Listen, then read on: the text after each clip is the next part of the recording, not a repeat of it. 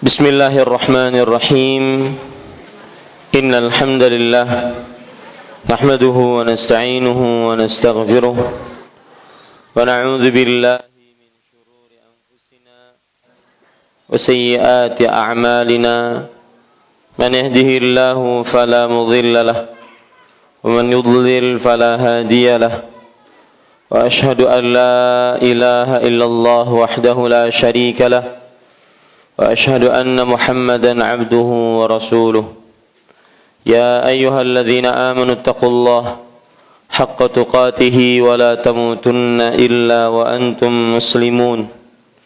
يا أيها الناس اتقوا ربكم الذي خلقكم من نفس واحدة وخلق منها زوجها وبث منهما رجالا كثيرا ونساء واتقوا الله الذي تساءلون به والأرحام إن الله كان عليكم رقيبا يا أيها الذين آمنوا اتقوا الله وقولوا قولا سديدا يصلح لكم أعمالكم ويغفر لكم ذنوبكم ومن يطع الله ورسوله فقد فاز فوزا عظيما أما بعد فإن أصدق الحديث كتاب الله وأحسن الهدي هدي محمد صلى الله عليه وعلى آله وسلم.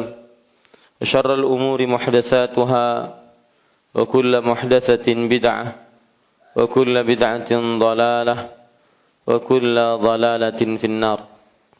Alhamdulillah kita bersyukur pada Allah Subhanahu wa taala pada hari ini atau malam ini malam Kamis malam keempat ke-13 dari bulan Zulhijjah 1434 1347 Hijriah kita duduk bersama kembali di dalam kajian rutin membaca kitab Tauhid yang ditulis oleh Fadilatul Syekh Muhammad At-Tamimi rahimahullahu taala. Salawat dan salam semoga selalu Allah berikan kepada Nabi kita Muhammad sallallahu alaihi wa ala alihi wasallam pada keluarga beliau, para sahabat serta orang-orang yang mengikuti beliau sampai hari kiamat kelak. Dengan nama-nama Allah yang husna dan sifat-sifatnya yang ulia kita berdoa Allahumma inna nas'aluka ilman nafi'an wa rizqan tayyiban wa amalan mutaqabbala. Wahai Allah sesungguhnya kami mohon kepada engkau ilmu yang bermanfaat rezeki yang baik dan amal yang diterima. Amin ya rabbal alamin.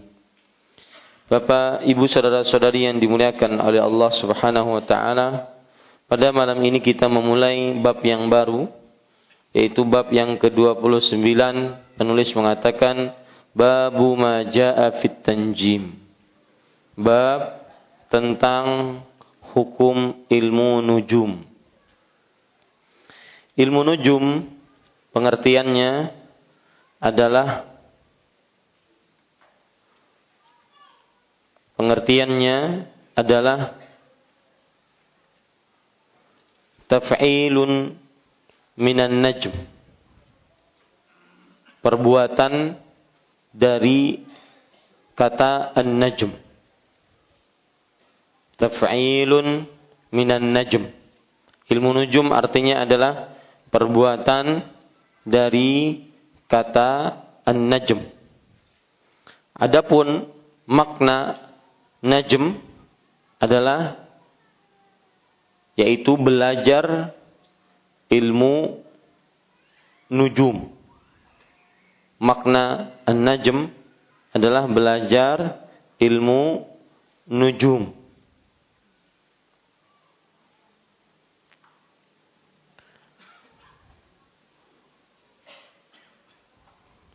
Dan ilmu najm atau ilmu nujum ada beberapa pengertian disebutkan oleh para ulama. Syekhul Islam Ibn Taimiyah rahimahullah taala menyatakan ilmu nujum adalah al-istidlal bil ahwalil falakiyah 'ala al-hawadithil ardhiyah. Artinya mengambil petunjuk dengan keadaan-keadaan bintang atas kejadian-kejadian bumi. Mengambil petunjuk dengan keadaan-keadaan bintang atas kejadian-kejadian bumi. Yakni maknanya adalah apa yang terjadi di atas muka bumi merupakan pengaruh dari bintang-bintang yang ada di langit. Ini pengertian ilmu nujum. Saya ulangi dari awal tadi. Penulis mengatakan babu majaa fit tanjim. Bab tentang hukum ilmu nujum. Ilmu nujum adalah perbuatan dari kata an-najm. Dan najm artinya belajar ilmu nujum dan meyakini pengaruh najm tersebut.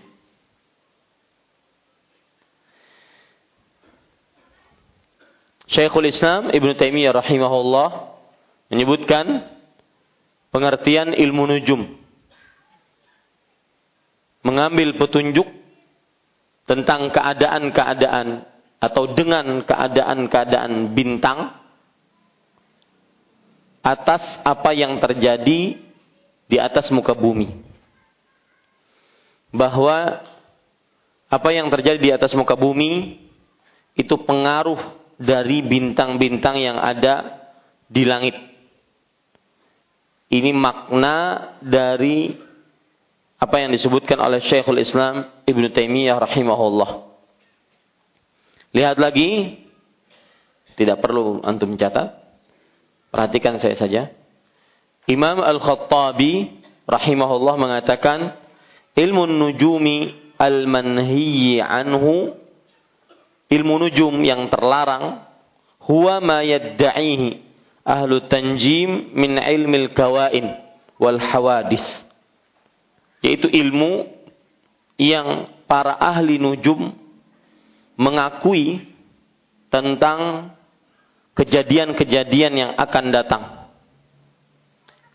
Allati lam taqa' wa sataqa'u fi mustaqbaliz zaman. Tentang kejadian-kejadian keadaan-keadaan yang belum terjadi dan akan terjadi pada masa datang. Kauqati hububur riyah. Waktu seperti waktu mengalirnya angin. Wa maji'ul matar atau seperti waktu datangnya hujan. Wa harri wal bard seperti datangnya musim panas dan musim dingin. Wa taghayyurul as'ar seperti berubahnya harga-harga barang di pasar. Jadi ilmu nujum ada kaitannya dan ada pemberian pengaruh terhadap apa yang terjadi di pasar. Wa ma fi ma'naha minal umur allati yaz'umuna annahum yudrikuna ma'rifataha bimasiril kawakibi fi majariha wajtima'iha waftiraqiha dan apa saja yang semi, semakna dengan perkara-perkara tadi yang mereka mengira bahwasanya mereka mengenal pengetahuan hal itu semua dengan putaran-putaran bintang pada porosnya. Tatkala bintang-bintang tersebut berkumpul ataupun tatkala bintang-bintang tersebut berpisah. Wa yadda'una anna laha ta'thiran fi sufliyat. Dan para ahli nujum menyangka bahwasanya bintang-bintang tersebut lah yang memberikan pengaruh di bumi. wa annaha tajri ala qadaya mujibatiha dan bahwasanya bintang-bintang tersebut berputar dan mengakibatkan konsekuensi-konsekuensi. Sama. Bahwa bintanglah yang memberikan pengaruh atas apa yang ada terjadi di bumi. Wahada minhum tahakkumun alal ghaib. Lihat, perhatikan kata Imam Al-Khattabi. Dan pengertian seperti ini dari para ahli nujum adalah pengakuan tentang hal gaib. Wa ta'atin li'ilmin qad bihi dan melakukan ataupun masuk ke dalam sebuah ilmu yang Allah Subhanahu wa taala menyembunyikan ilmu tersebut terhadap makhluk-makhluknya. La ya'lamul ghaiba siwahu. Tidak ada yang mengetahui akan hal gaib selain Allah. Ini perkataan dari Imam Al-Khattabi mengomentari tentang pengertian ilmu nujum. Saya ringkas perkataan beliau bahwa ilmu nujum yang dilarang adalah ilmu yang mana para ahli nujum mengaku dengan bintang-bintang yang ada di langit bisa memberikan pengaruh-pengaruh terhadap apa yang ada di bumi. Dengan bintang-bintang pula terjadi ataupun mengaku para ahli nujum mengaku dengan bintang-bintang akhirnya tahu kapan musim dingin, kapan musim panas, kapan waktu berhembusnya angin, kapan datangnya hujan. Maka kalau kita perhatikan pengertian dari Imam Al-Khattabi rahimahullah dan penjelasan beliau ilmu nujum kalau di zaman kita termasuk di dalamnya adalah pawang hujan. Itu termasuk daripada ilmu nujum yang menyatakan bahwa dengan keadaan seperti ini hujan tidak akan datang. Kalaupun hujan datang, kita akan halau. Ini termasuk daripada ilmu nujum. Dan dari penjelasan Syekhul Islam serta Imam Al-Khattabi baru boleh mencatat. Dari penjelasan Syekhul Islam dan Imam Al-Khattabi rahimahullah, ilmu nujum bertentangan dengan akidah Islam dari beberapa sisi. Ilmu nujum bertentangan dengan akidah Islam dari beberapa sisi. Yang pertama, bahwa ilmu nujum meyakini ada yang mengatur mencipta, berkuasa selain Allah tabaraka wa taala. Buktinya mereka mengakui bahwa ilmu e, bintang-bintanglah yang memberikan pengaruh terhadap apa yang terjadi di atas muka bumi. Terjadi kematian karena datangnya bintang fulan. Terjadi kekurangan harta, kemahalan harga barang karena terjadi bintang ini dan itu. Maka penyimpangan ilmu nujum terhadap akidah Islam dari sisi ini. Yaitu mereka menyangka ada yang mengatur, mencipta, berkuasa selain Allah subhanahu wa ta'ala.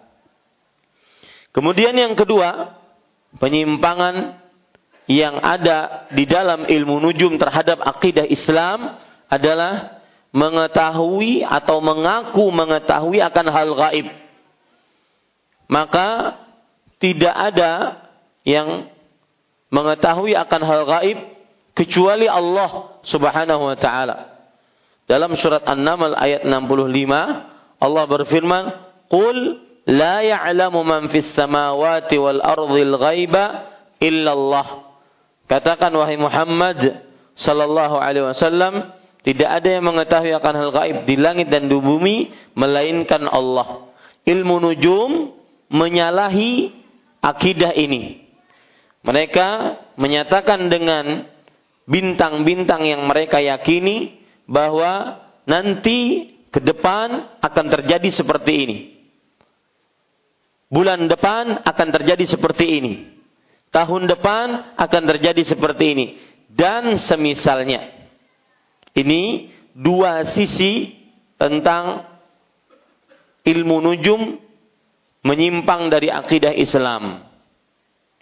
Kemudian para ikhwan yang dirahmati oleh Allah, sebelum kita membaca dalil-dalil yang disebutkan oleh penulis pada uh, bab ini, kita ingin menyebutkan penjelasan para ulama bahwa ilmu nujum dibagi menjadi dua.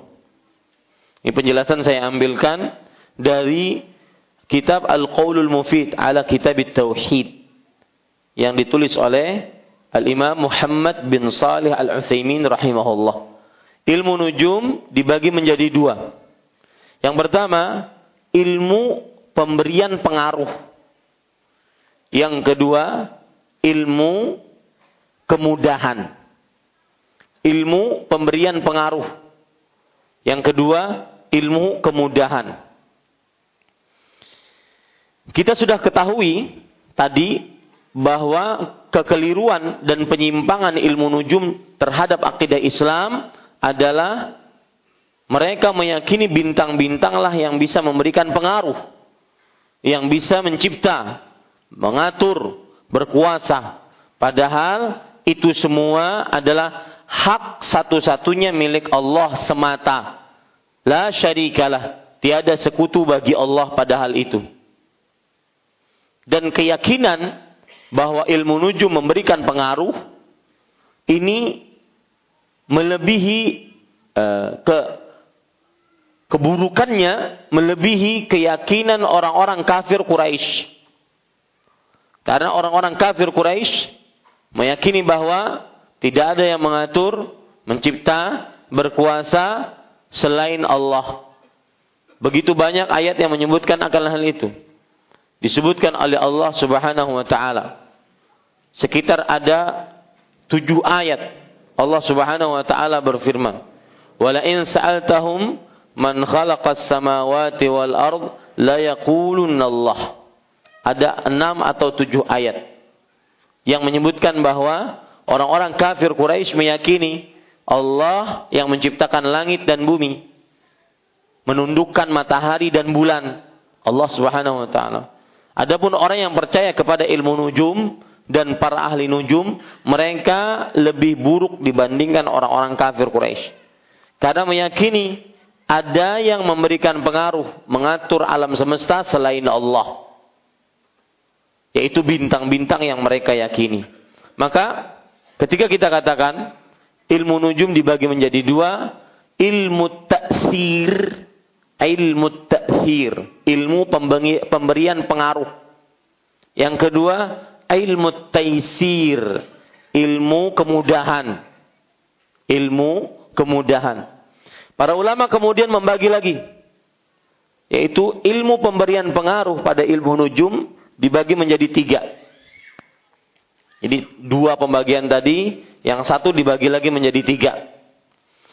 Yang pertama, yaitu pada ilmu pemberian pengaruh, bahwa bintang-bintang inilah yang memberikan ah, bahwa bintang-bintang inilah yang mencipta keadaan-keadaan bintang-bintang inilah yang mencipta keadaan-keadaan. Maka meyakini seperti ini, jadi menurut ilmu pengaruh yang pertama, bahwa bintang-bintang ini dialah yang mencipta. Dialah yang mengatur. Terjadinya seperti ini karena memang ada bintang. Bintang yang mencipta seperti Dia bangkrut tahun ini karena bintangnya memang itu. Ini adalah syirkun akbar syirik besar. Karena meyakini bahwa ada selain Allah yang mencipta dan mengatur. Yang kedua, ilmu bintang jenis pengaruh yaitu bahwa bintang-bintang ini adalah sebab untuk mengetahui akan hal gaib dengan pergerakannya dengan perputarannya, dengan pergantiannya maka akan diketahui begini dan begini nasib fulan. Fulan hidupnya akan seperti ini karena dia lahir pada bintang ini. Fulan hidupnya akan bahagia karena dia lahir pada bulan ini. Maka ini pun mengaku akan hal gaib. Dan ini termasuk daripada mendustakan Al-Quran dan syirik akbar juga. Mendustakan Al-Quran dan syirik akbar. Ini bagian yang kedua dari ilmu nujum yang berupa pengaruh. Bagian yang ketiga, ilmu nujum yang berupa pengaruh, yaitu bahwasanya bintang-bintanglah penyebab terjadinya kebaikan dan keburukan. Bintang-bintanglah penyebab terjadinya kebaikan dan keburukan. Yaitu maksudnya adalah jika terjadi sesuatu maka mereka sandarkan kepada bintang. Oh, karena kenapa tabrakan? Oh, karena memang bintangnya ini. Kenapa keluarganya berantakan? Oh, memang karena bintangnya ini. Maka ini syirik asgar. Yang bisa menghantarkan kepada syirik akbar. Saya ulangi bahwa ilmu nujum dibagi menjadi dua. Yang pertama ilmu ta'thir ilmu pemberian pengaruh bahwa bintang-bintang itu bisa memberikan pengaruh. Yang kedua, ilmu taisir bahwa bintang-bintang itu memudahkan. Nah, yang barusan kita baca atau kita pelajari dari tadi satu, dua dan tiga itu adalah jenis-jenis dari ilmu bintang yang memberikan pengaruh. Yang pertama meyakini bahwa bintang itulah yang mencipta yang menjadikan si fulan kelahiran anak, si fulan tidak kelahiran anak. Ini adalah syirik akbar. Ini yang pertama. Yang kedua, meyakini bahwa bin, dengan bintang-bintang itu akhirnya mengetahui akan hal gaib. Maka orang seperti ini mendustakan Al-Quran. Dan syirik akbar. Yang ketiga, meyakini bahwa bintang-bintang itu penyebab. Nah, Ustadz, yang ketiga dengan yang pertama apa bedanya? Yang pertama apa tadi? Bahwa bintang-bintanglah yang mencipta keadaan-keadaan di bumi. Si fulan menikah, si fulan tidak menikah, si fulan diterima lamarannya, si fulan tidak diterima lamarannya, si fulan miskin, si fulan tidak miskin, maka itu yang mencipta adalah bintang-bintang. Ini hukumnya syirik akbar. Yang kedua, dengan bintang-bintang itu meyakini bahwa kejadian akan hal-hal eh, mengetahui akan hal-hal gaib yang akan datang. Maka ini juga syirik akbar. Yang ketiga, bahwa bintang-bintang meyakini bahwa bintang-bintang penyebab terjadinya kebaikan atau keburukan. Apa bedanya yang ketiga dengan yang pertama? Kalau yang pertama adalah bintang itu yang mencipta. Bintanglah yang mencipta. Bintanglah yang membuat si fulan sakit.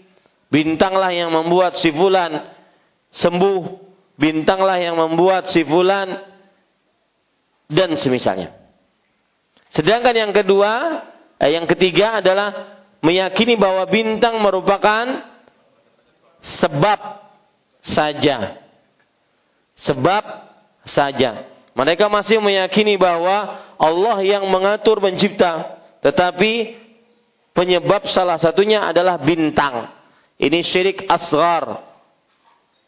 Ya, ini para ikhwan yang dirahmati oleh Allah Subhanahu wa taala. Baik. Kemudian Bapak Ibu saudara-saudari yang dimuliakan oleh Allah Subhanahu wa taala Saya ingin tambahkan keterangan bahwa ketika kita berbicara bintang yang memberikan pengaruh, maka ini seperti yang terjadi pada zaman Nabi Ibrahim alaihi salam. Mereka meyakini bintang-bintanglah yang mencipta apa yang terjadi di atas muka bumi. Mencipta si fulan begini, si fulan begitu, bintang-bintang Ini kebiasaan atau keyakinan uh, Namrud dan kaumnya. Makanya mereka menyembah matahari, menyembah bulan, menyembah bintang sebagai bentuk pengagungan terhadap bintang tersebut. Mereka sujud kepadanya, merendahkan diri kepadanya, ya, dan mereka berdoa kepada bintang. Yang mana semestinya doa tersebut tidak pantas diberikan kecuali kepada yang menciptakan bintang dan mengatur alam semesta. Tiada sekutu bagi Allah Subhanahu wa taala. Kemudian juga dijelaskan oleh para ulama bagaimana orang-orang itu percaya kepada bintang. Mereka akhirnya membuat kuil-kuil yang serupa dengan bentuk bintang. Mereka meyakini bintang itu menitis pada kuil ini. Bintang yang di atas itu menitis pada kuil ini. Akhirnya mereka agungkan kuil ini. Bahkan mereka sembah kuil ini. Begitulah cara orang-orang ahli nujum yang meyakini terjadi pengaruh akibat bintang. Ini para ikhwan yang dirahmati oleh Allah Subhanahu wa taala. Baik. Bisa dipahami ini ilmu perbintangan dibagi menjadi dua. Yang pertama ilmu perbintangan yang memberikan pengaruh. Dan sudah kita bahas tiga jenis macamnya.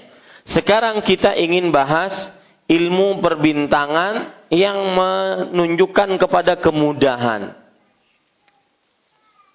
Bintang memberikan kemudahan.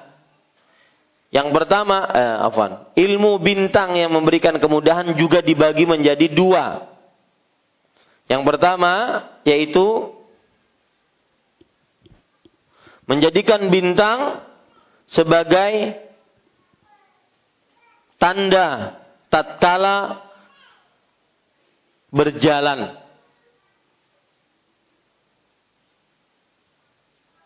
menjadikan bintang sebagai tanda tatkala berjalan.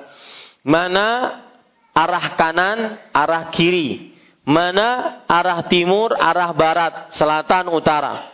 Dapat diketahui dengan bintang.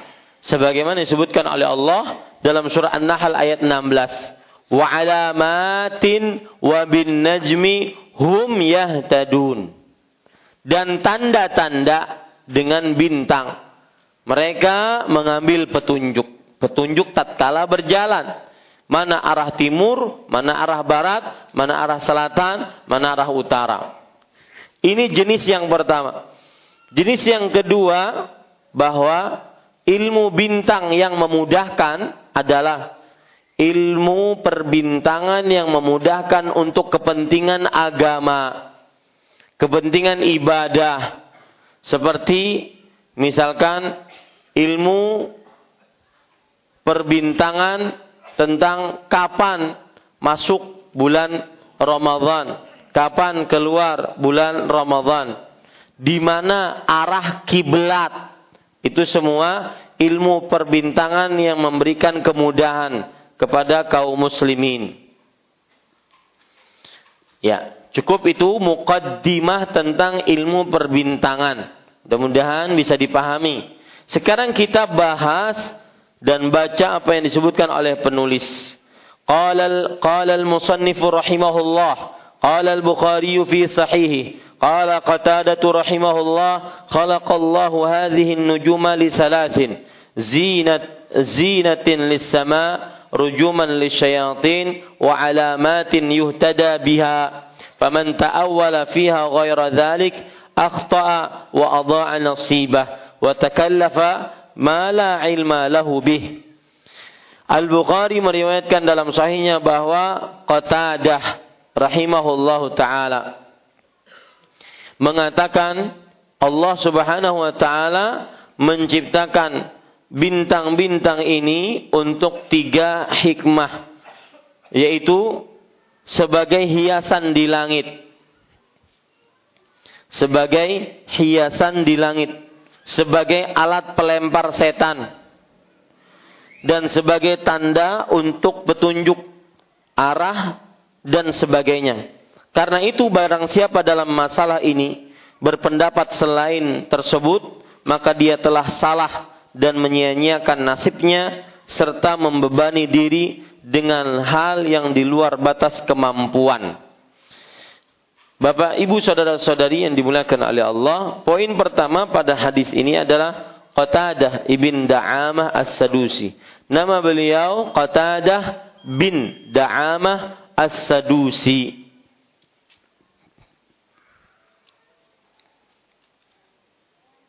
Qatadah bin Da'amah As-Sadusi. Seorang tabi'i. Beliau wafat pada tahun 118 Hijriah. Dan beliau adalah ulama kota Basrah. Kota Basrah di mana? Di Irak. Ahmad ibn Hanbal rahimahullah berkata, kana qatadatu ahfadha ahli al-basrati la yasma'u syai'an illa hafidhah quri'at alaihi sahifatu Jabir marratan wahidah fahafidhaha Qatada bin Da'ama As-Sadusi adalah manusia yang paling kuat hafalannya sependuduk kota Basrah. Tidaklah beliau mendengar sesuatu kecuali beliau hafalkan sampai dibacakan kepada beliau tulisan-tulisan Jabir bin Abdullah satu kali dan beliau langsung menghafalnya. Ini Qatadah bin Da'amah As-Sadusi rahimahullahu taala. Silahkan azan dulu. Pada tahun 118 Hijriah. Imam Az-Zahabi rahimahullahu taala mengatakan tentang Qatadah Karena afan, hafizul asr. Beliau adalah hafil, penghafal hadis di zamannya. Qudwatul mufassirin wal muhaddithin. Sorry tauladannya para ahli tafsir dan para ahli hadis. Wa kana min awiyatil ilm dan termasuk lumbungnya ilmu. Wa mimman yudrabu bihil masal fi quwwatil hifz dijadikan sebagai standar contoh dalam kekuatan hafalan. Jadi kalau ada orang misalkan ngajari anaknya, kamu harus hafal ya, seperti Imam Qatadah. Nah, jadi dia sebagai contoh penghafal hadis dan ayat. Dan beliau ini muridnya Anas bin Malik radhiyallahu an. Ada perkataan Qatadah menarik tadi saya baca di dalam kitab Syiar Alamin Nubala yaitu Imam Qatadah rahimahullahu taala mengatakan Beliau mengatakan babun minal ilm yahfazuhu ar-rajulu li salahi nafsihi wa salahi man ba'dahu afdalu min ibadati haul. Artinya pintu dari sebuah ilmu yang dia hafalkan untuk perbaikan dirinya dan perbaikan orang-orang setelahnya ini lebih utama dibandingkan beribadah selama setahun. Selama setahun. Ini menunjukkan ilmu mempunyai kedudukan yang tinggi di ulama-ulama terdahulu. Kemudian beliau mengatakan, Qala Qatadah kana yuqal qallama sahirul laili munafiqun. Subhanallah. Artinya sedikit sekali orang yang bangun malam untuk ibadah seorang munafik. Sedikit sekali seorang yang bangun malam untuk ibadah seorang munafik. Paham maksud saya? Hanya sedikit dari orang munafik yang bangun malam untuk ibadah. Berarti pemahaman baliknya yang tidak bangun malam maka itu adalah orang munafik. Karena sedikit sekali orang munafik yang bangun malam. Yang bangun malam berarti tidak munafik. Kemudian Qatadah rahimahullahu taala adalah seorang ulama di zamannya itu beberapa faidah yang kita bisa ambil. Al-Bukhari meriwayatkan dalam sahihnya bahwa Qatadah bin Da'amah As-Sadusi rahimahullah mengatakan Allah menciptakan bintang-bintang ini untuk tiga hikmah. Sebagai hiasan di langit. Ini hikmah yang pertama. Sebagai alat pelempar setan. Dan sebagai tanda untuk petunjuk arah dan sebagainya. Karena itu barang siapa dalam masalah ini berpendapat selain tersebut, maka dia telah salah dan menyia-nyiakan nasibnya serta membebani diri dengan hal yang di luar batas kemampuannya. Para ikhwah yang dirahmati oleh Allah, kita ingin pelajari hadis ini. Di dalam hadis ini Qatadah bin Da'amah Sedusi bercerita. Ini berarti perkataan seorang tabi'i, bukan perkataan seorang sahabat. Perkataan seorang tabi'i maka ini berarti adalah asar. Asar. Yaitu perkataan seorang tabi'i. Ini adalah asar. Asar adalah perkataan seorang tabi'i. Atau perkataan para sahabat. Ini disebut dengan asar Imam Qatadah berkata, Allah menciptakan bintang-bintang ini untuk tiga hikmah. Para ikhwan yang dirahmati oleh Allah, ini disebutkan oleh Allah dalam surat beberapa surat di antaranya surat Al-Mulk ayat 5. Walaqad zayyana as-samaa'a ad-dunya bimasabiha wa rujuman lisyayatin. Sungguh telah kami hiasi langit-langit dunia dengan lentera-lentera. Itu dengan bintang-bintang. Dan kami jadikan bintang-bintang tersebut pelempar-pelempar setan. Berarti dari surat Al-Mulk ayat 5 kita bisa ambil pelajaran bahwa fungsi bintang ada dua. Menjadi hiasan di langit yang kedua menjadi alat pelempar oleh Allah untuk melempar para syaitan. Yang ketiga disebutkan dalam surah An-Nahl ayat 6 ayat 16 wa alamat wa bin najmi hum yahtadun. Artinya dan tanda-tanda dengan bintang mereka mengambil petunjuk.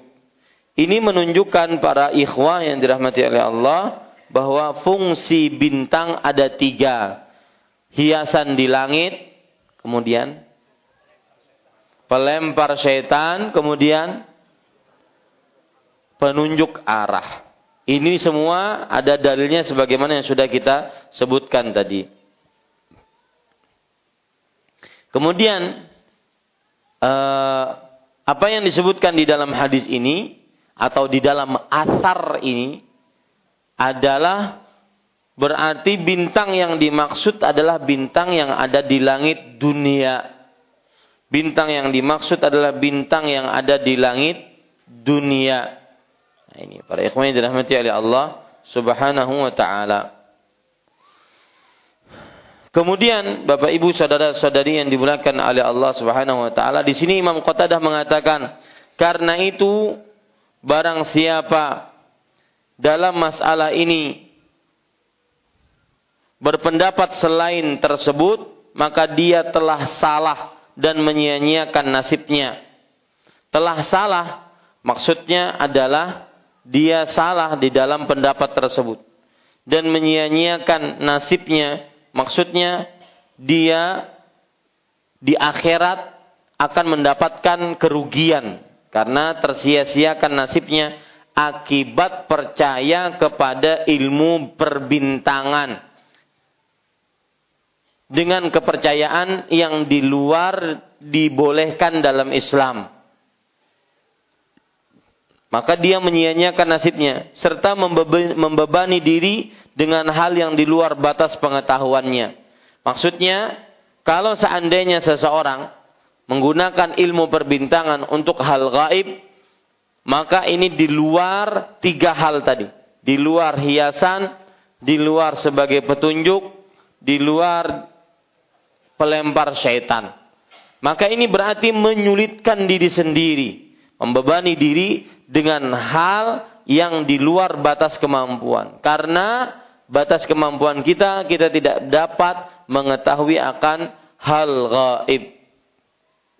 Ini para ikhwan yang dirahmati oleh Allah Subhanahu wa taala. Kemudian Bapak Ibu, saudara-saudari yang dimuliakan oleh Allah Subhanahu wa taala, Penulis kemudian mengatakan wa kariha Qatadatu manazil al-qamar wa lam yughakhis Ibnu Uyainah fih ذكره حرب عنهما wa fi ta'allumil manazili Ahmad wa Ishaq. Tentang mempelajari letak-letak perbedaan bulan, Qatadah menyatakan makruh. Sedangkan Ibnu Uyainah tidak membolehkan. Demikian disebutkan oleh Harb dari mereka. Tetapi Imam Ahmad dan Ishaq memperbolehkan hal tersebut. Di sini apa yang saya baca tadi dari paragraf tentang mempelajari letak-letak peredaran bulan. Peredaran bulan ya ada yang mempelajarinya bahwa bulan akan beredar seperti ini, setiap bulan seperti ini, setiap tahun seperti ini.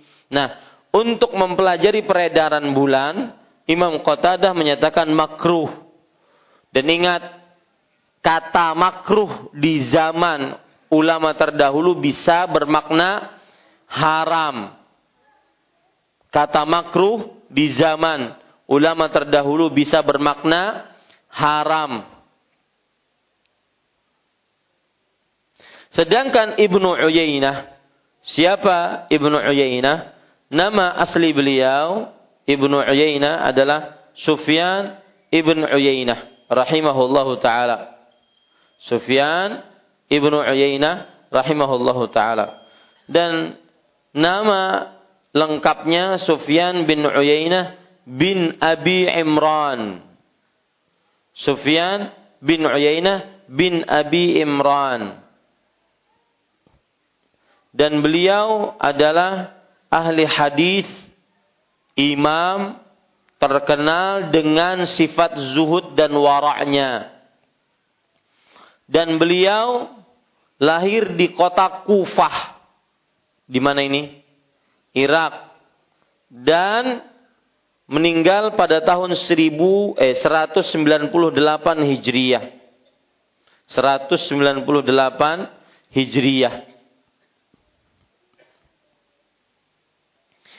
Dan Imam Ibn Uyainah rahimahullahu taala atau Sufyan bin Uyainah uh, beliau meriwayatkan dari para tabi'i seperti Imam Az-Zuhri, Abu Ishaq As-Sabi'i, ya. Sufyan bin Uyainah adalah seorang yang melihat tabi'i, berarti beliau tabi'ut tabi'in. Sufyan bin Uyainah adalah tabi'ut tabi'in. Yang belajar kepada Sufyan bin Uyainah Al-A'mash. Ini ulama besar. Ibnu Jurayj, Syu'bah bin Hajjaj. Kemudian Imam Ash-Syafi'i dan yang lain-lainnya. Banyak murid-murid beliau. Yang jelas di sini tentang mempelajari letak peredaran bulan, yaitu bagaimana bulan berputar pada tahun sekian nanti akan berputar lebih sekian dan semisalnya. Peredaran bulan pokoknya. Qatadah menyatakan makruh dan kata makruh di zaman ulama terdahulu bisa bisa apa? haram, makruh tahrim. Karena makruh itu dibagi menjadi dua. Makruh tahrim dengan makruh tanzih. Makruh tahrim, makruh yang diharamkan. Makruh tanzih yaitu yang dijauhi saja. Sedangkan sedang Ibnu Uyainah tidak membolehkannya. Ibnu Uyainah tidak membolehkan belajar ilmu peredaran bulan. Demikian disebutkan oleh Harb dari mereka. Harb adalah seorang ulama yang merupakan ulama salaf. Sedemikian disebutkan oleh Harb dari mereka. Ya. Nama asli beliau Harb bin Ismail Al-Kirmani. Harb bin Ismail Al-Kirmani. Ini adalah muridnya dari Imam Ahmad bin Hambal. Jadi Harb, ulama di zamannya menyatakan bahwa Imam Qatadah memakruhkan mempelajari ilmu peredaran bulan. Imam Ibnu Uyainah mengatakan haram ilmu mempelajari peredaran bulan. Siapa yang menceritakan ini? Harb. Namanya Harb bin Ismail. Tetapi Imam Ahmad dan Ishaq bin Rohuyah memperbolehkan hal tersebut. Kenapa diperbolehkan? Para ikhwan yang dirahmati oleh Allah subhanahu wa ta'ala. Karena sebagian dari ilmu-ilmu nujum ada yang bermanfaat. Di antaranya menentukan arah kiblat. Kemudian yang kedua yaitu menunjuk jalan dan yang ketiga yaitu pelempar syaitan. Maka di, tidak mengapa untuk mempelajari peredaran bulan menurut Imam Ahmad dan Ishaq bin Rohuyah. Ishaq bin Rohuyah. Kemudian para ikhwah yang dirahmati oleh Allah Subhanahu wa taala,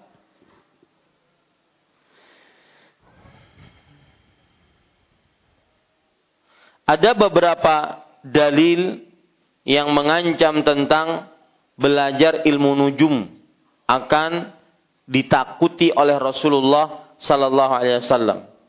Akhafu ala ummati min ba'di thalathan. Aku takut terhadap umatku sepeninggalku tiga hal. Haiful a'immah. Pemimpin-pemimpin yang zalim wa imanan bin nujum beriman kepada bintang. Wa takdziban bil qadar dan mendustakan takdir. Mungkin tambahan kepada Bapak Ibu saudara-saudara sekalian yang mencatat penyimpangan ilmu nujum dari syariat Islam adalah karena bertentangan dengan takdir meyakini bahwa semuanya sudah ditakdirkan Allah Subhanahu wa taala. Semuanya sudah ditakdirkan Allah Subhanahu wa taala. Ini para ikhwan yang dirahmati oleh Allah Subhanahu wa taala.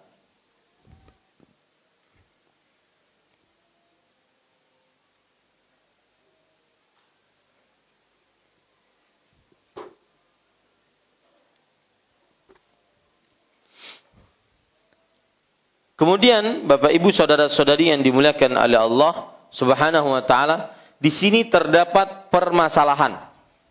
Catat ya, permasalahan. Jangan sampai tidak dicatat. Karena ini penting. Yaitu ada ayat dalam Al-Quran yang sepertinya menunjukkan bolehnya mempelajari ilmu nujum ada ayat dalam Al-Quran yang sepertinya membolehkan mempelajari ilmu nujum. Dalam surat As-Safat ayat 88 sampai 89.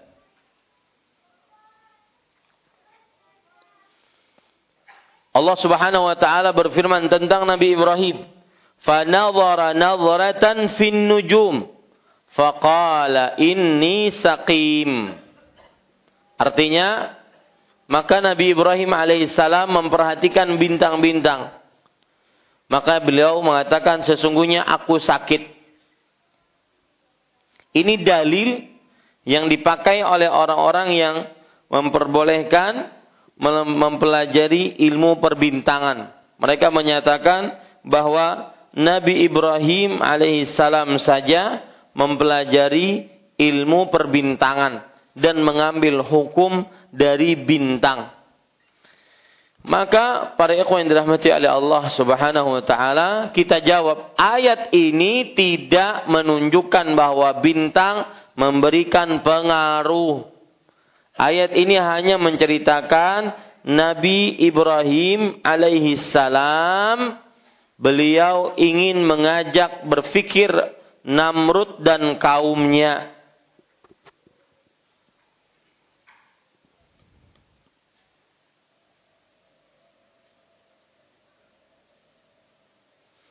Para ikhwan yang dirahmati oleh Allah Subhanahu wa taala, jadi ayat tersebut bukan digunakan untuk uh, oleh Nabi Ibrahim untuk mempelajari ilmu perbintangan atau bersandar kepada ilmu bintang.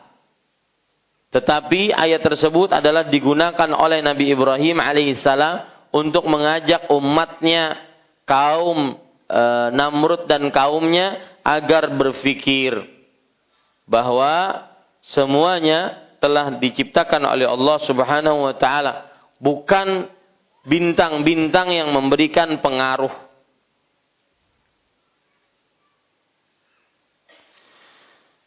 Kemudian para ikhwan yang dirahmati oleh Allah Subhanahu wa taala, ada pelajaran yang menarik di sini bahwa Imam Ahmad dan Imam Bukhari dan juga imam-imam yang mempunyai kitab sunan meriwayatkan dari Abu Hurairah radhiyallahu anhu Rasulullah sallallahu alaihi wasallam bersabda, "Lam yakdzib Ibrahim alaihi salam ghaira thala ghaira thalatha ghaira thalathi kadzibatin atau kadzabatin." Nabi Ibrahim alaihissalam tidak pernah berdusta kecuali dengan tiga dusta. In isnataini fi dzatillah. Dua dusta tentang zat Allah. Itu ketika beliau mengatakan ini sakim. Ini sakim. Itu aku sedang sakit. Bal fa'alahu dan yang kedua bal fa'alahu kabiruhum hadza. Tetapi yang melakukan ini adalah yang paling besar dari berhala ini. Dan juga perkataan Nabi Ibrahim alaihissalam ketika ditanya tentang Sarah. Sarah mengatakan, uh, Nabi Ibrahim mengatakan tentang Sarah, hiya ukhti, ini saudariku. Ini tiga kedustaan yang disebutkan oleh Rasulullah SAW yang dilakukan oleh Nabi Ibrahim alaihissalam. Nah, berkaitan dengan tema kita tadi bahwasanya ada orang yang ada masalah orang berdalil dengan kebiasaan Nabi Ibrahim melihat kepada bintang-bintang. Mereka mengatakan bahwa dengan Nabi Ibrahim seperti itu berarti boleh boleh apa? Mempelajari bintang-bintang. Boleh katanya. Nah, ini kita bantah bahwa Nabi Ibrahim bukan sedang mempelajari bintang. Tetapi melihatnya beliau ingin memperlihatkan kepada Namrud dan kaumnya bahwa bintang itu tidak bisa disembah. Kemudian beliau mengatakan, ini sakim.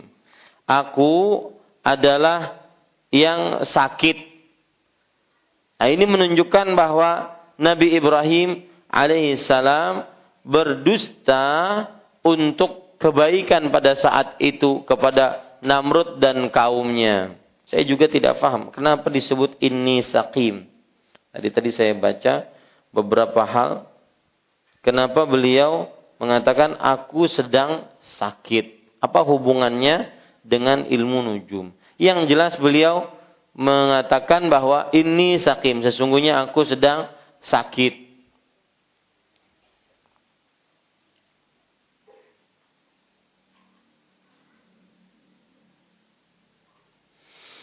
Taib itu para ikhwan yang dirahmati oleh Allah Subhanahu wa taala. Sekarang kita bahas apa yang disebutkan oleh penulis. Qala wa kariha Qatadatu ta'alluma manazil al-qamar wa lam yurakhis Ibnu Uyainah fi dzakarahu harbun anhuma wa rakhasa fi ta'allumil man, ta'allumil manazil Ahmad wa Ishaq. Ini sudah tadi. Kita barusan baca tadi Wa an Abi Musa qala qala Rasulullah sallallahu alaihi wasallam thalathatun la yadkhulul jannah mudminul khamar wa qati'ur rahim wa musaddiqun bis sihr rawahu Ahmad wa Ibnu Hibban fi sahihi Abu Musa Al-Ash'ari radhiyallahu anhu menuturkan bahwa Rasulullah sallallahu alaihi wa ala alihi wasallam bersabda ada tiga jenis manusia yang tidak masuk surga, yaitu pecandu khamar, minuman keras, orang yang mempercayai sihir, dan pemutus hubungan kekeluargaan. Hadis riwayat Imam Ahmad dan Ibnu Hibban dalam sahihnya. Poin pertama dari hadis ini adalah biografi sahabat yang meriwayatkan hadis ini. Beliau adalah Abu Musa Abu Musa. Dan Abu Musa nama lengkapnya Abdullah bin Qais. Abdullah bin Qais Al-Ash'ari. Abdullah bin Qais Al-Ash'ari. Beliau meninggal pada bulan Zulhijjah 44 Hijriyah. Meninggal pada bulan Hijriyah uh, Zulhijjah pada 44 Hijriyah. Nabi Muhammad Shallallahu Alaihi Wasallam menjadikan Abu Musa sebagai gubernur di kota Aden. Kemudian juga diikuti oleh Umar bin Khattab menjadikan Abu Musa al-Ashari gubernur di kota Basrah. Kemudian di zamannya Utsman bin Affan, Abu Musa al-Ashari dijadikan sebagai gubernur di kota Kufah. Ya, ini para ikhwan yang dirahmati oleh Allah Subhanahu wa taala. Dan Abu Musa al-Ash'ari adalah orang yang diutus oleh Ali bin Abi Thalib untuk berhadapan pada peperangan Siffin antara Ali bin Abi Thalib radhiyallahu anhu dengan Muawiyah bin Abi Sufyan. Utusan dari Ali bin Abi Thalib Abu Musa al-Ash'ari. Utusan dari Muawiyah bin Abi Sufyan, siapa yang masih ingat? Saya lupa. Amr bin As radhiyallahu anhuma. Eh, radhiyallahu anhu. Amr bin As. Jadi utusan dari Ali bin Abi Thalib Abu Musa al-Asy'ari, utusan dari Muawiyah Amr bin As radhiyallahu anhum ajma'in. Ini sedikit tentang uh, Abu Musa al-Asy'ari radhiyallahu anhu. Nama beliau tadi siapa? Abdullah bin Qais wafat di Kufah pada 44 Hijriyah. Abu Musa al-Ash'ari menuturkan Rasulullah sallallahu alaihi wasallam bersabda, ada tiga jenis manusia yang tidak masuk surga. Kata-kata tiga uh, tidak masuk surga bisa mempunyai dua makna. Catat itu ada tiga jenis manusia yang tidak masuk surga. Maksud dari tidak masuk surga, satu, tidak masuk surga sama sekali.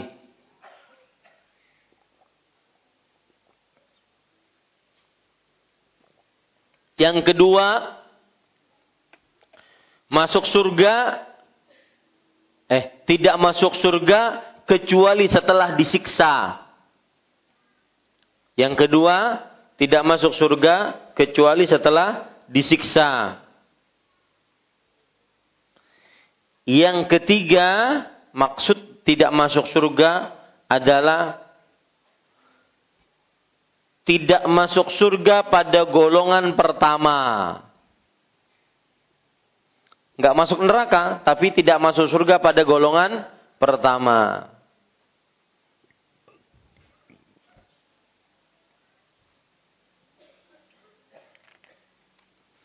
Yang pertama yaitu pecandu khamar, minuman keras. Termasuk di dalamnya kita analogikan seluruh jenis narkoba. Karena yang menjadi ilatnya, sebabnya adalah hilangnya akal. Khomer menghilangkan akal. Tidaklah dinamakan khomer dengan khomer kecuali karena khomarul akla menutupi akal. Maka semua yang menutupi akal masuk ke dalam hadis ini. Di antaranya narkoba. Apalagi? Hah? Ganja masuk narkoba, betul? Ya, pokoknya narkoba menghilangkan akal. Nah, ini dia. Pecandu khamar. Yang kedua, orang yang mempercayai sihir. Mempercayai sihir. Yang ketiga, qati'ur rahim, pemutus hubungan kekeluargaan. Hadis riwayat Imam Ahmad dan Ibnu Hibban dalam sahihnya. Kalau antum perhatikan hadis ini, ada semacam perkara dalam hadis ini. Apa? Ada yang bisa teliti dalam hadis ini?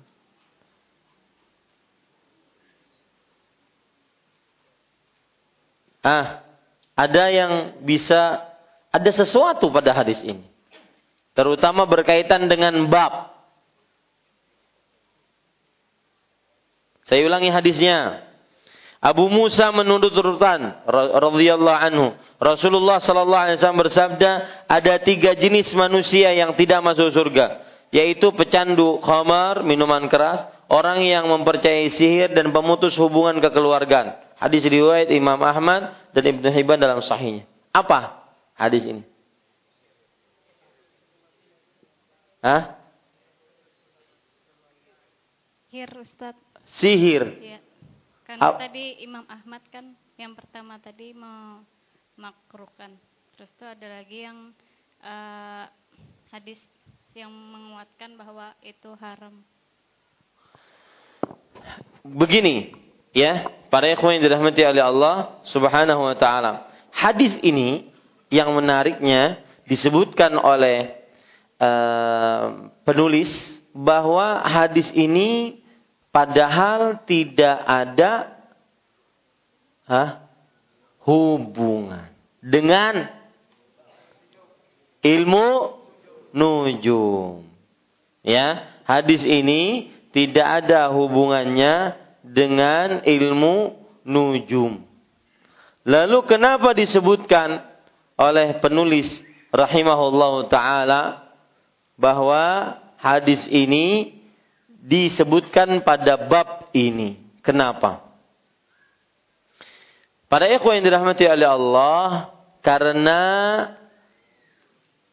kata-kata mempercayai sihir termasuk dari sihir adalah mempercayai akan hal gaib. Dan ilmu nujum berarti salah satunya meyakini tentang hal gaib. Bintang-bintang memberikan pengaruh dan bintang-bintang memberikan uh, kabar tanda-tanda akan terjadi seperti ini pada waktu yang akan datang. Maka kita katakan tetap tidak salah penulis menyebutkan hadis ini dalam bab ini. Karena tetap ada kaitannya dengan ilmu nujum. Dari sisi mana? Karena tiga orang yang tidak masuk surga, yaitu salah satunya mempercayai sihir. Termasuk mempercayai sihir adalah mempercayai dengan ramalan bintang akan terjadi seperti ini. Mempercayai sihir termasuk di dalamnya mempercayai akan ramalan bintang terjadi seperti itu dan semisalnya.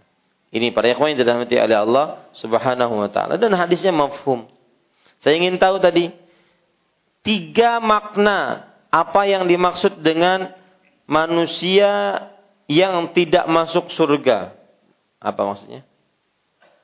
Yang pertama, tidak masuk surga sama sekali. Yang kedua, tidak masuk surga kecuali setelah disiksa. Yang ketiga, tidak masuk surga pada golongan pertama. Tidak masuk surga pada golongan pertama, dia nggak masuk neraka, tapi dia diakhirkan. Ya, dia diakhirkan. Taib. Kira-kira tiga ini masuk mana? Dari tiga yang tidak masuk surga. Tiga orang ini pecandu khamar, percaya kepada ilmu sihir, memutuskan hubungan kekerabatan. Masuk mana? Nomor satu. Bahwa tidak masuk surga sama sekali. Kita bahas satu-satu sekarang mudminul khamr karena nanti di sini saya akan uh, menggiring bapak-bapak kepada sebuah perkara yang penting. Pecandu khamar, pecandu narkoba. Keluar dari Islam? Tidak. Berarti masih ada kemungkinan masuk surga. Berarti kemungkinan pertama tidak masuk surga sama sekali? Tidak ini, nggak masuk. Yang kedua, mas tidak masuk surga kecuali setelah disiksa. Mungkin gak ini? Sangat mungkin sekali. Karena dia pecandu khamar. Yang ketiga, tidak masuk surga pada golongan pertama. Mungkin gak ini? Bisa jadi. Karena, nah ini yang saya ingin giring. Keyakinan ahlu sunnah wal jamaah. Siapa yang mati dalam sebuah dosa selain kesyirikan maka di bawah kehendak Allah. Jika Allah menghendaki si fulan disiksa, akan disiksa. Jika Allah menghendaki si fulan diampuni, akan diampuni oleh Allah Subhanahu wa taala. Tetapi meskipun demikian, Allah tidak pernah menzalimi hambanya. Nah itu dia. Paham ya sekarang? Berarti ada dua kemungkinan. Enggak, yang pertama enggak mungkin. Tidak masuk surga sama sekali. Karena dia masih muslim dan dosanya bukan berkaitan dengan kesyirikan. Ya, berarti ada kemungkinan dia tidak masuk surga kecuali setelah disiksa atau tidak masuk surga pada golongan pertama. Baik. Itu satu sudah. Musaddiqun bisihir. Mempercayai ilmu sihir. Mempercayai akan hal gaib. Ah. Mas masuk yang pertama, kedua atau ketiga? Tidak masuk surga sama sekali. Jika mati di dalamnya sebelum bertobat. Kenapa? Karena dia keluar dari Islam. Mempercayai akan hal gaib mempercayai ada yang mengaku mengetahui hal gaib selain Allah. Itu mendustakan Al-Quran namanya. Dan menandingi Allah namanya. Maka orang ini keluar dari Islam. Dan orang ini tidak masuk surga selamanya. Kemudian yang ketiga yaitu qati'ur rahim. Memutuskan hubungan kekerabatan. Ah, masuk mana? Kedua atau dan ketiga. Masuk surga, eh, tidak masuk surga sama sekali, tidak mungkin. Tidak masuk surga kecuali setelah disiksa, mungkin. Karena melakukan dosa besar. Kalau dia tidak minta halal. Maka perhatikan, terutama bapak-bapak, ibu-ibu yang sudah mengkaji ilmu agama. Maka kehidupan kita secara keluarga harus lebih baik karena kita belajar ilmu agama, hubungan kekerabatan, hubungan sosial harus lebih baik. Ya, terutama kepada para keluarga yang dulunya bermusuhan, minta halal meskipun kita benar. Dan kalau seandainya tetap tidak mau dihalalkan, tidak mau bertemu, terus saja berbuat baik. Karena ilmu yang sudah menghiasi diri kita, Berkata-kata tidak boleh lagi kasar, kotor, keji. nista, nggak boleh. Ya, lagi nyetir mobil, lagi nyetir motor, ada yang nyalip, uh, dasar nih, untuk ya nggak boleh lagi yang yang kotor-kotor, ya tidak boleh. Nama hewan, nama kemaluan, alat-alat vital, udah nggak zaman berbicara bagi para penuntut ilmu seperti itu. Lisannya terjaga. Laisal mu'minun bitta'an walal la'an walal fahishil badhi. Orang yang beriman bukanlah orang yang suka melaknat, mencaci, memaki, berkata kasar, berkata kotor. Qati'ur rahim. Saya pesan sekali lagi, ya, jika ada yang mengaji di sini kemudian bermasalah dengan keluarganya, cepat-cepat berdamai. Karena ilmu yang memberikan petunjuk kepada kita agar segera berdamai. Jangan masuk kita seperti ini, qati'u rahmin, pemutus hubungan kekerabatan. Datangi, minta halal. Ya. Terutama yang sudah mengaji. Yang sudah mengaji masa mendendam. Ini tidak benar. Ya, ini para ikhwan yang dirahmati oleh Allah. Dan yang dimaksud dengan pemutus hubungan ke rahim, rahim di sini adalah dari kata-kata rahim. Itu berarti ke, ke kekeluargaan. Ini lebih condong kepada kekeluargaan. Adapun hubungan saya dengan Bapak Ibu itu hubungan sesama saudara muslim, ukhuwah namanya. Kalau hubungan kekeluargaan namanya apa? Rahim. Makanya dalam bahasa Indonesia silaturahmi atau silaturrahim dua-duanya benar. Ya, itu tidak uh, hendak ke mana income? Hendak silaturahim. Lawan siapa? Ketua Masjid Imam Syafi'i. Berarti Anda yang hendak dilamar tuh. Ya. Karena hubungan kekeluargaan. Ya, tetapi kalau kawan ukhuwah maka ini hubungan persaudaraan karena iman. Itu dia. Ya, para ikhwan yang dirahmati oleh Allah Subhanahu wa taala. Dan tidak baik mendendam. Seorang muslim bukan pendendam. Ya.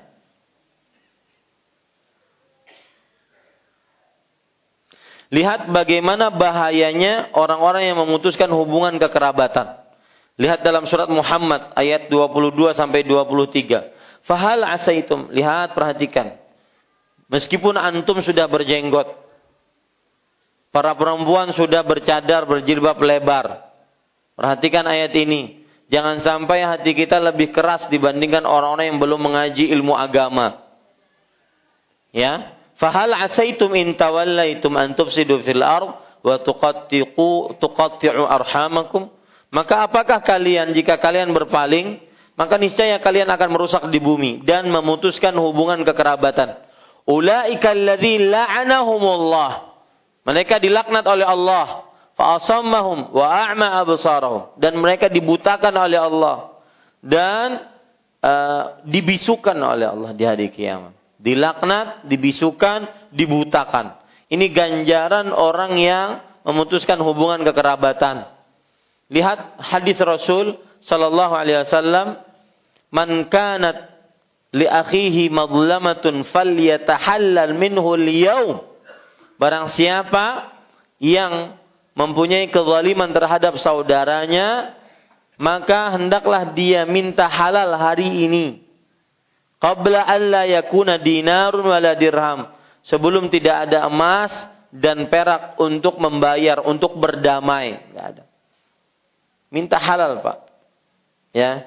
Dan sebesar kita minta halal, sebesar itu pula pahala yang akan kita dapat. Dan siapa yang diminta halali, maka maafkan. Untuk apa mendendam? Mendendam kesumat. Ya. Banyak orang-orang seperti itu kadang-kadang. Ya, kai kadang mau lagi bertamu lawan cucunya. Kenapa? Karena cucunya kada beri zakat. Ya, Paman tidak mau lagi ketemu dengan keponakannya. Kenapa? Karena pernah bermasalah dengan dia. Dan semisal. Maka sekali lagi saya pesankan bahwa yang mengaji di sini perbaiki hubungan dengan keluarga. Berusaha. Bahkan subhanallah saya dengar beberapa asatid yang terhormat, yang mulia, terutama yang senior-senior. Beliau itu kadang-kadang mengumpulkan keluarganya. Ada yang punya hutang, misalkan si fulan punya hutang. Kumpulkan keluarganya. Ah, kamu mau nolong berapa? Nolong berapa? Nolong berapa? Begitu yang namanya keluarga. Kadang-kadang prioritas terbalik yang diuntungkan dan dipentingkan terbalik. Sesama orang lain selain keluarga sangatlah sopan, sangatlah santun. Tetapi kepada keluarga, orang tua, anak, istri, paman, bibi, kakak, adik, sepupu, keponakan, maka tidak sesopan dan tidak sesantun itu. Ini keliru besar. Ya, keliru besar. Kadang-kadang kalau seandainya seseorang melakukan misalkan di pusat perbelanjaan, tergepak sedikit, oh, mohon maaf lah. Kada sengaja. Pernahkah kita seperti itu kepada keluarga-keluarga kita? Bapak ibu kita, adik kakak kita, atau anak-anak kita? Ya, santun, sopan. Maka hati-hati para ikhwan yang dirahmati. Ini akhlak penuntut ilmu. Akhlak penuntut ilmu di luar majelis ilmu. Harus baik hubungannya dengan keluarga. Karena itu tanda orang beriman. Dan juga tanda penghuni surga. Perhatikan itu baik-baik. La yadkhulul jannata qati' Tidak masuk surga orang yang memutuskan hubungan kekerabatan.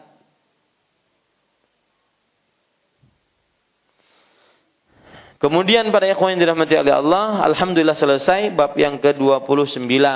Kandungan bab hikmah penciptaan bintang-bintang. Apa hikmahnya? Ada tiga. Yang pertama, hiasan. Yang kedua, alat pelempar setan. Yang ketiga, yaitu penunjuk arah. Yang kedua, bantahan terhadap orang-orang yang berpendapat selain tersebut bantahan terhadap orang-orang yang berpendapat selain tersebut. Maksudnya, apabila bintang-bintang digunakan tidak pada sebagian, tidak pada tiga hal itu pasti keliru. Dan bantahannya adalah tidak ada yang mengatur kecuali Allah. Dan semua takdir sudah dituliskan oleh Allah dalam kitab Allahul Mahfuz. Dan tidak ada yang mengetahui akan gaib kecuali Allah. Bukan bintang yang mengatur dan mencipta. Bukan bintang juga yang menjadi sebab. Bukan bintang juga yang membuat seseorang akhirnya bisa mengambil mana yang baik, mana yang buruk, mengaku dengan bintang, meyakini dengan bintang akan hal gaib. Ini tidak seperti itu. Yang ketiga, ada perbedaan pendapat di antara para ulama dalam masalah mempelajari letak-letak peredaran bulan. Peredaran bulan Para ikhwan yang dirahmati oleh Allah, Imam Ahmad dan Imam Ishaq bin Rahuyah memperbolehkannya. Imam Ibnu Uyainah mengharamkannya. Siapa lagi satu? Imam Qatadah memakruhkannya. Dan sudah saya jelaskan, arti makruh di kalangan ulama terdahulu maksudnya apa? Haram. Yang keempat, ancaman bagi yang mempercayai sesuatu sihir yang di antara jenisnya adalah ilmu nujum. Walaupun dia mengetahui akan kebatilannya. Sebagaimana yang sudah saya sebutkan. Hadis terakhir tetap ada hubungannya dengan bab. Kenapa? Karena disebutkan termasuk orang yang diancam tidak masuk surga, orang yang mempercayai sihir. Dan itulah orang yang mempercayai tentang bintang.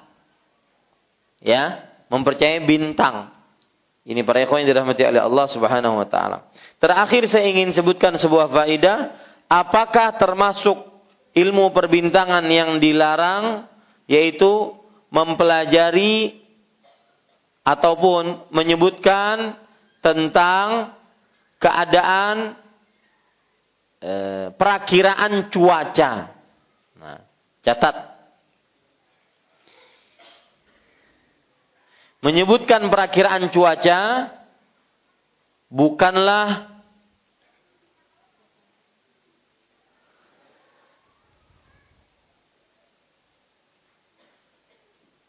sesuatu yang ber, menyimpang dari akidah. Karena perakiraan cuaca dibangun di atas pengetahuan tentang kejadian-kejadian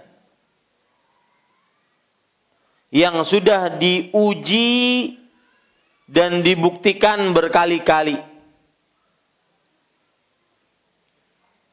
Saya ulangi, Perakiraan cuaca bukanlah termasuk apa tadi? Yang menyimpang dari akidah. Karena berdasarkan atau dibangun di atas pengetahuan-pengetahuan tentang kejadian-kejadian yang sudah diuji berkali-kali. Dan dia bukan termasuk dari mengaku mengetahui akan hal gaib. Ya. Coba perhatikan sekarang saya. Imam Ibn Utsaimin menyebutkan, "Walaysa minal kahanati fi syai' man yukhbiru an umurin tudriqu bil hisab." Bukan termasuk dari mengetahui harkan hal gaib sama sekali Siapa yang memberitahukan tentang perkara yang bisa dihitung. Fa innal umur allati tudraku bil hisab laysat minal kahanati fi syai. Sesuatu yang dikenal dengan hitungan bukan sama sekali ramalan. Kama law akhbara an kusufi syams atau khusufil qamar. Seperti perhitungan tentang kapan terjadinya gerhana bulan atau gerhana matahari. Ini bukan ramalan sama sekali. Ya, karena kenapa? Karena bisa dihitung dengan kasat mata. Maka ini bukan ramalan sama sekali. Bukan termasuk dari hal gaib sama sekali. Demikian. Wallahu alam. Taib, kira-kira itu yang bisa disampaikan pada bab yang ke-29 ini. Dan Alhamdulillah selesai kita mempelajari bab yang ke-29 ilmu perbintangan. Wallahu a'lam. Nah, jika ada yang ingin bertanya,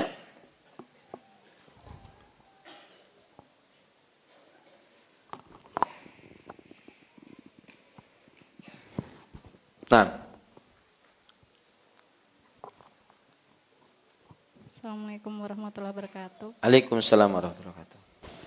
Terima kasih Ustadz untuk materi hari ini, sungguh sangat bermanfaat. Uh, yang ingin saya tanyakan Ustadz, uh, kita sebagai masyarakat itu kan harus mengikuti ulil amri atau pemerintah. Kurang jelas suaranya Bu, mohon maaf. Terus, uh, kita sebagai masyarakat kan Ustadz harus mengikuti ulil amri. Mengikuti apa? Ulil amri. Ulul amri, ya nah. Uh, jika dari ulil amri tersebut salah dalam me melakukan sesuatu atau dia menggunakan uh, bintang sebagai cara dia memutuskan sesuatu hal uh, manakah yang harus diikuti oleh masyarakatnya? Apakah ulul amrinya atau kita sesuai dengan uh, apa yang kita percayai sesuai agama Islam? Kemudian uh, bisa diberikan contoh ibu? Uh, misalnya untuk uh, penentuan bulan puasa tadi Ustadz. Misalnya dia uh, mengambilnya dari bintang seperti itu. Kemudian yang untuk silaturahim tadi uh, bagaimana jika kita sebenarnya tidak memutus tali silaturahim cuma mungkin kalau kita sedang emosi uh, tidak ingin mengeluarkan atau marah-marah kita memilih diam. Tapi mungkin diamnya itu satu atau dua hari Uh, bagaimanakah menurut Ustadz? Terima kasih. Assalamualaikum warahmatullahi wabarakatuh. Waalaikumsalam warahmatullahi wabarakatuh.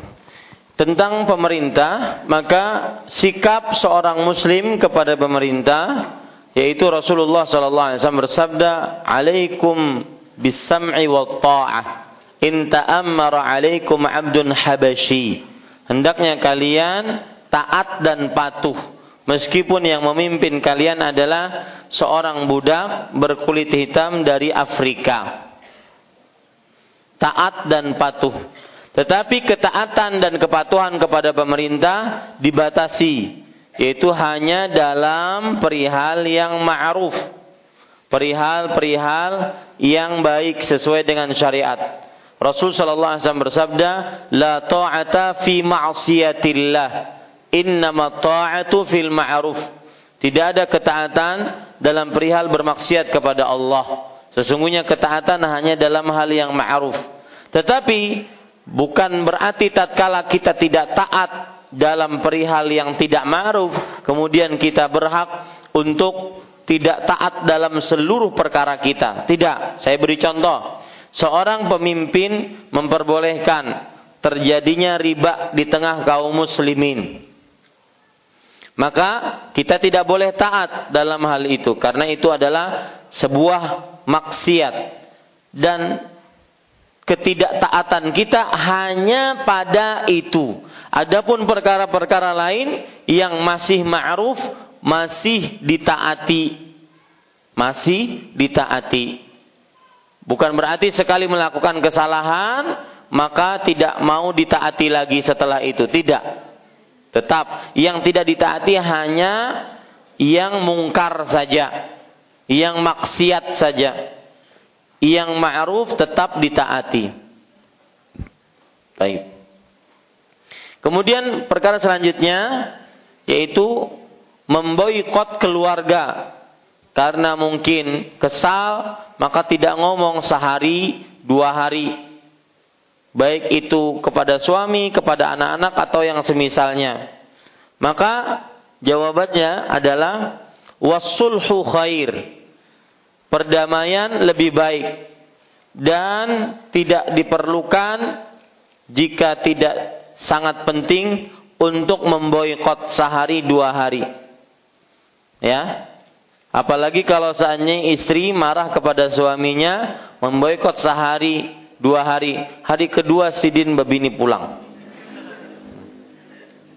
Maka tidak diperlukan. Karena hukum boykot itu adalah apabila yang memboikot bisa memberikan pengaruh efek jerah kepada yang diboikot misalkan orang terkenal di Masjid Imam Syafi'i seorang ustadz dihormati kemudian dia tidak mau salam kepada si fulan agar memberikan efek jerah kepada si fulan karena si fulan telah melakukan kesalahan dalam perihal agama.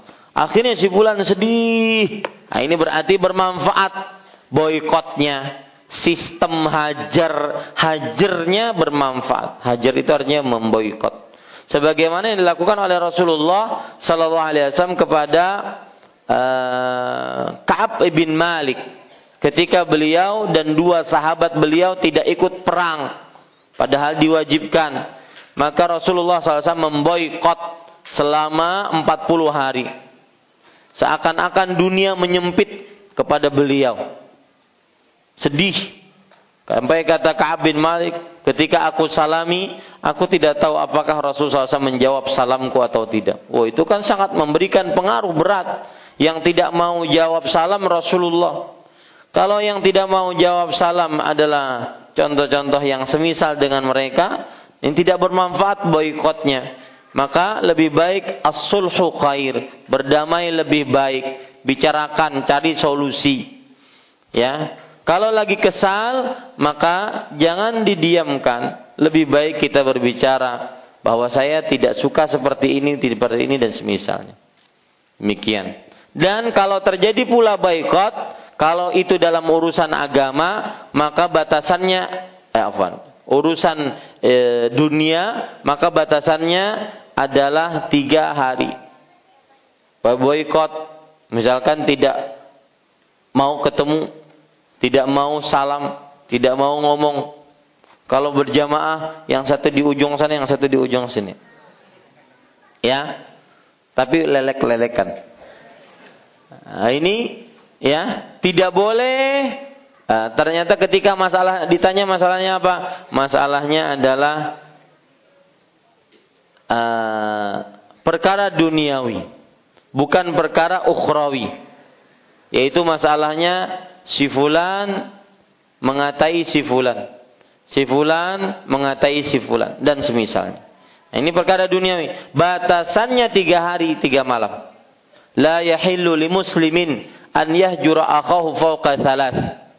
Tidak halal bagi seorang muslim untuk menghajar, memboikot, menjauhi, tidak salam kepada saudara muslimnya lebih dari tiga hari. Ya, kalau sudah tiga hari maka harus bersalaman, harus saling memaafkan. Kalau lebih dari tiga hari ber apa namanya bermusuh-musuhan maka dia berdosa. Ini kalau dalam perkara dunia. Kalau dalam perkara agama maka tidak mengapa memboikot sebagaimana yang dilakukan oleh Rasulullah kepada Ka'ab bin Malik dan dua orang sahabatnya. Selama empat bulan, eh, empat puluh hari, sebulan sepuluh hari, lebih daripada empat hari atau lebih daripada tiga hari. Ya, ini tidak mengapa agar terjadi efek jerah. Begitu juga yang dilakukan oleh Abdullah bin Umar radhiyallahu anhu kepada anaknya Bilal. Ketika Abdullah bin Umar radhiyallahu anhu menyebutkan hadis, e, janganlah kalian melarang istri-istri kalian pergi ke masjid jika mereka minta izin kepada kalian. Bilal bin Abdullah bin Umar radhiyallahu anhu mengatakan, Demi Allah kami akan larang istri-istri kami. Bilal tersebut mengatakan seperti itu karena beliau merasa cemburu istrinya sering keluar rumah. Makanya beliau katakan seperti itu. Aku akan larang istri-istriku agar tidak sering keluar rumah. Akibat itu Abdullah bin Umar marah kepada anaknya. Rasulullah SAW mengatakan tidak boleh dilarang, dia malah mengatakan dilarang. Maka beliau mengatakan la ukallimuka, aku tidak akan membicaraimu. Pergi sana sampai mati. Tidak dibicarai oleh Abdullah bin Umar radhiyallahu anhu. Nah, ini menunjukkan boykot dilihat maslahat dan madaratnya. Kalau yang memboikot orangnya tidak senilai, enggak ayo jadi kamu ke depan dia bilang aja. Ya. Maka pada enggak ngaruh. Maka pada saya itu enggak manfaat. Kalau berpengaruh baru bermanfaat. Ya, wallahu alam. Bagaimana cara membaca doa pembuka majlis yang benar? Man yahdihillah atau man yahdihillah. Begini, dari uh, eh, bahasa Arabnya man yahdihi. Ya, man siapa yang diberi petunjuk oleh Allah. Kalau bapak ibu baca pakai bahasa membaca Al-Quran tajwid menjadi mayyahdi. Karena nun sukun bertemu dengan ya. Hukumnya apa dalam ilmu tajwid? Hah? Idgham bi gunna. May yahdihillah fala mudhillalah. Akan tetapi kita sekarang bukan atau saya lebih tepatnya tidak baca Al-Quran. Saya membaca khutbah hajah. Dan khutbah hajah membacanya seperti orang Arab membaca. Ya, tidak memerlukan uh, hukum tajwid padanya. Man yahdihillah fala mudhillalah wa man yudlil fala hadilah. Kalau membaca Al-Qur'an baru pakai idgham bi gunnah. Kalau ngomong pakai hukum tajwid susah. Contoh misalkan anta kamu.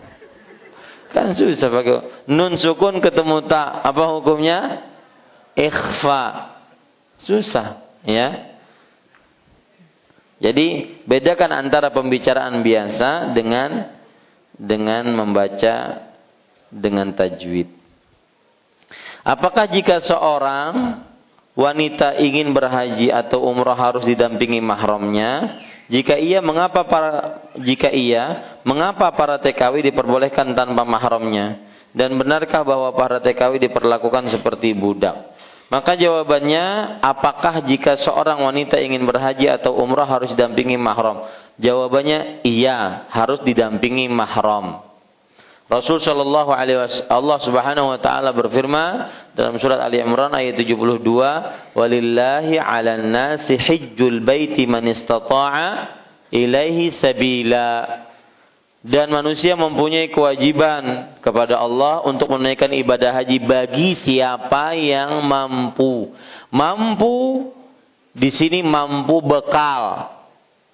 Yang kedua mampu sehat yang ketiga mampu khusus untuk perempuan, mampu adanya mahram. Rasulullah SAW bersabda, La yakhluwanna rajulun bimra'ah illa kana thalithuhuma syaitan. Tidak boleh seorang perempuan berdua-duaan dengan laki-laki kecuali yang ketiganya adalah syaitan. Dalam hadis yang lain Rasulullah SAW bersabda, "La tusafiril mar'atu illa wa ma'aha dhi mahram." Seorang perempuan tidak boleh bersafar kecuali bersamanya mahramnya. Seorang lelaki mengatakan, "Ya Rasulullah, inni uktutubtu fi ghazwati kadza wa kadza." Wahai Rasulullah, aku terdaftar untuk ikut peperangan ini dan itu. Terdaftar sebagai pasukan wa inna mraati kharajat hajah. Tapi istriku akan bepergian haji bagaimana? Berarti tidak ada mahramnya. Padahal tadi Rasulullah mengatakan tidaklah boleh seorang perempuan bepergian tanpa mahramnya. Rasul SAW mengatakan intaliq fahujja ma'amra'atik. Pergi engkau dan berhaji bersama istrimu. Maka wajib hukumnya. Jika iya, mengapa para TKW diperbolehkan tanpa mahramnya? Siapa yang membolehkan? Ya, mereka sendiri yang membolehkan terhadap dirinya sendiri. Ya, tidak ada yang membolehkan. Kalau seandainya hukum di Arab Saudi, seorang perempuan tidak boleh berhaji yang resmi kecuali dengan mahram. Kalaupun TKW, maka di situ diperbolehkan dengan majikannya. Kenapa? Karena keluarganya sudah berwakil kepadanya. Itu pun penyimpangan. Dan pendapat yang benar, TKW tidak wajib untuk berhaji dan berumroh jika tidak mempunyai mahram. Karena mahram adalah syartul wujub, syarat kewajiban. Tetapi jika TKW tersebut berhaji, dia mengumpulkan rukun dan kewajiban-kewajiban haji, maka sah hajinya. Tapi dia kekurangan menyalahi perintah Rasulullah Sallallahu Alaihi Wasallam tidak boleh bepergian tanpa mahram. Benarkah bahwa para TKW diperlakukan seperti budak? Kalau pian tahu kenapa? Kalau pian kada tahu kenapa? Nah. Ya, pertanyaannya mohon maaf kurang ilmiah.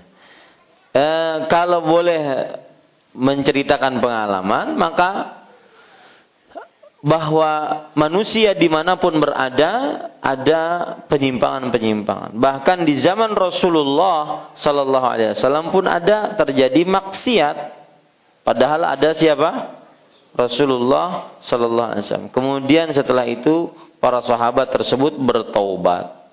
Maka begitu pula di negeri-negeri Arab Timur Tengah, Arab Saudi, Uni Emirat Arab, Qatar, Abu Dhabi, Kuwait dan semisalnya, terjadi ada yang menyimpang dari norma kebaikan, ada yang yang benar-benar kebaikan. Yang jelas bahwa e, benarkah bahwa partai KW diperlakukan seperti budak? Maka jawabannya tidak semua benar, tidak semua salah. Di kadang ada yang seperti itu, kadang ada yang tidak seperti itu. Dan kebanyakan mereka tidak seperti itu. Buktinya kasusnya sedikit lebih banyak daripada yang sukses.